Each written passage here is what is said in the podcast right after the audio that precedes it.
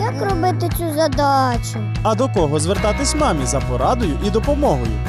Складемо разом мозаїку батьківства.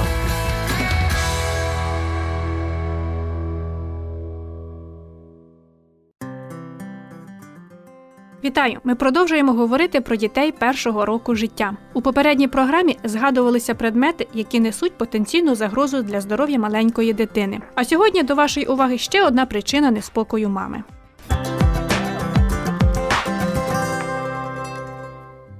У той час, як малюк з ентузіазмом повзає по квартирі і облизує усе, що трапляється на шляху, мама думає ще про одне: про гігієну, про глисти і про мікроби. Наскільки небезпечні для дитини гельмінти, нам розповість сьогодні лікар-педіатр Олександр Мазулов. Вітаю вас, Олександре Васильовичу. Ну я розумію, що глисти бувають різні, різних видів. А які саме розповсюджені у наших дітей на нашій території? Е, Взагалі відомо е, близько 300 видів глист- глистів. У нас за допомогою наших методів діагностики ми можемо виявити приблизно 30-35 видів глистів. Але найбільш розповсюдженими е, у наших е, дітей і у дорослого населення є три види е, глисної інвазії. Тобто це гострики або ентеробіоз, те, що називається науковим словом, аскариди або аскаридоз, і волосоголов. Це третій вид глисної інвазії, який розповсюджений е, на нашій території. Вони разом складають близько 90-95% всіх глисних інвазій. Ну і решта, близько 5% або 10% е, то є інші е, види глисних інвазій. А чи є більш шкідливі глисти і можна сказати так, менш шкідливі для здоров'я дитини? Глисна інвазія дійсно, як деякі види вірусних чи бактеріальних інфекцій, можуть бути більш шкідливими або менш шкідливими для нашого здоров'я.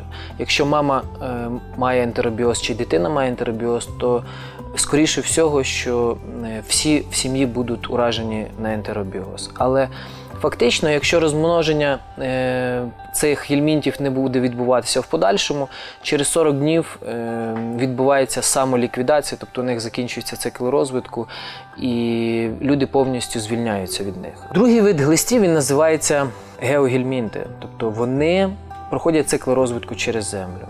Типовим прикладом цих гельмінтів є аскариди.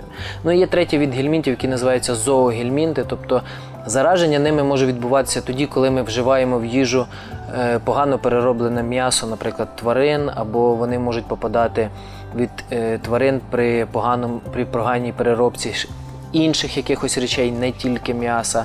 Ці види гельмінтів вони якраз відносяться до тих 5%, е, які зустрічаються досить рідко. Але саме вони дають найбільше проблем для людини, Більш шкідливі. найбільш шкідливі. Олександре Васильовичу, а які є симптоми глисної інвазії? Тому що ви сказали, що глисти бувають різні. Я розумію, що тоді і симптоми, мабуть, будуть відрізнятися. Ми досить часто е, можемо діагностувати так звану глисну інвазію за допомогою симптомів, які батьки дуже чітко повторюють один за одним. Наприклад, скриготання зубами. Або, наприклад, е, те, що дитина погано набирає вагу, або, наприклад, те, що дитина е, має якісь розлади кишкові і так далі. Але е, в дійсності єдиним специфічним симптомом глисної інвазії є симптом, який характерний для ентеробіозу, тобто тоді, коли дитина має в своєму організмі гострики. Тому що самки цих листів вони відкладають яйця, і у е, дитини з'являється досить е, виражений зуд, особливо в вечірній в нічний час в анальній області. А як щодо тих симптомів, що ви вже сказали, ну, наприклад, скриготання зубами, тому що я знаю це ще з дитинства. Насправді, скриготання зубами це є симптом або психологічного, або е, фізичного страждання. Навіть дорослі люди, іноді, коли м, вони бачать жахливі сновидіння, або люди, які відчувають фізичний біль е, під час сну, вони також можуть скриготати зубами. Олександре Васильовичу, тоді на що нам потрібно звертати увагу мамам? Якщо це ентеробіоз, обов'язково з'являється е, зуд в періанальній області. Якщо це аскаридоз, е, на жаль, єдиним симптомом цього захворювання може бути тільки виділення глистів в калі. Тобто досить випадково мама або батько може знайти може побачити виділення глистів скалом. Все інше. На жаль, не носить ніякого специфічного характеру. Ні е, скарги батьків на те, що дитина погано набирає вагу, ні скарги батьків на те, що дитина має якусь шкірну висипку, поганий апетит. Е, на жаль, чи на щастя, немає ніякого відношення до глисної інвазії. Деякі глисти е, під час знаходження в нашому організмі можуть, викли... можуть викликати і інші симптоми. Наприклад, деякі з них можуть е, викликати досить серйозний дефіцит заліза. Деякі з них можуть за рахунок знаходження в певних органах викликати симптоми порушення з боку цих органів. Але знову ж таки ці симптоми не є специфічними для глисних інвазій. А ви згадали про шкірну висипку. Скажіть, е, а є якийсь зв'язок між глистами і е, проявами алергічними? Тому що я чула думку, що е, їхня присутність е, збільшує алергічну реакцію в організмі. Дійсно, ця думка була досить розповсюджена е, за часів Радянського Союзу, але тут є дуже чітка позиція медична.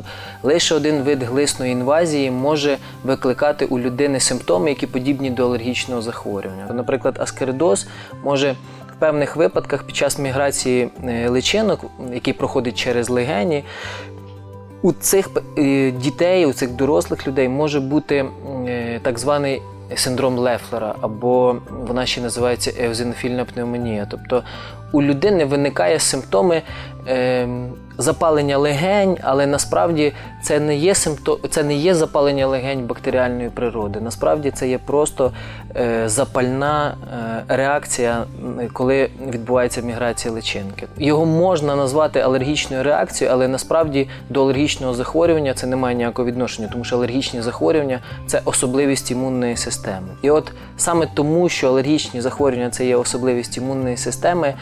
Зараз на теперішній момент дуже чіткі доказові дані, які говорять про те, що насправді глисна інвазія вона не тільки не збільшує проявів алергічних захворювань чи алергічних реакцій, а вона насправді зменшує, тому що наявність контакту організму або з глисною інвазією, або, е, або з глистами, або з бактеріями, або з вірусами, причому чим в більшій кількості, тим кращий, вона зміщує реакцію нашого імунітету зовсім в іншу сторону від алергічних захворювань.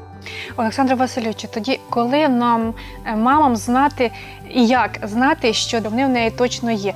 Можливо, е, профілактично е, проводити дегельмінтизацію. Якщо ми повернемося до медицини і Всесвітньої організації охорони здоров'я, вона дає рекомендації профілактичного використання антигельмінтних препаратів, якщо рівень ураження гельмінтами населення всього в країні складає більше 50%. Тобто, фактично, якщо взяти нашу країну, в якій офіційний рівень гельмінтизації 2-3%, то е, наша країна взагалі не є країною, е, в якій є покази для профілактичного лікування. Потрібно вирішувати ці питання скоріше всього, в залежності від того, яка ситуація в сім'ї, яка кількість дітей, чи відвідує дитина дитячий колектив, ну і від якихось там інших факторів. У мене у мами таке відчуття, що вони скрізь. І уберегти дитину, особливо маленьку, яка повзає, яка грається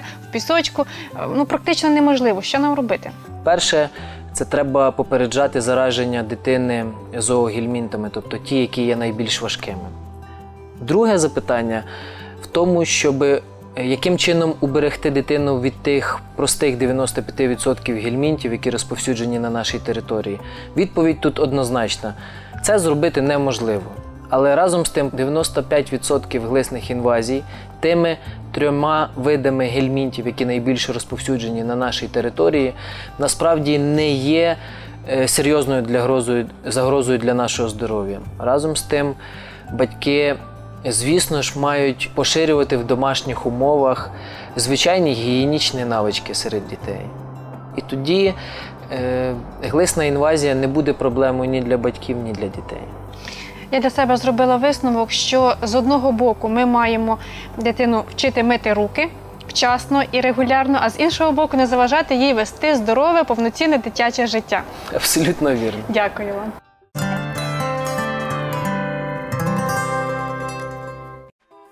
Шановні слухачі, ми чекаємо на ваші запитання щодо догляду за дітьми. Телефонуйте нам на номер 0800 30 20 20 і запитуйте. Будемо шукати відповіді разом. На все добре.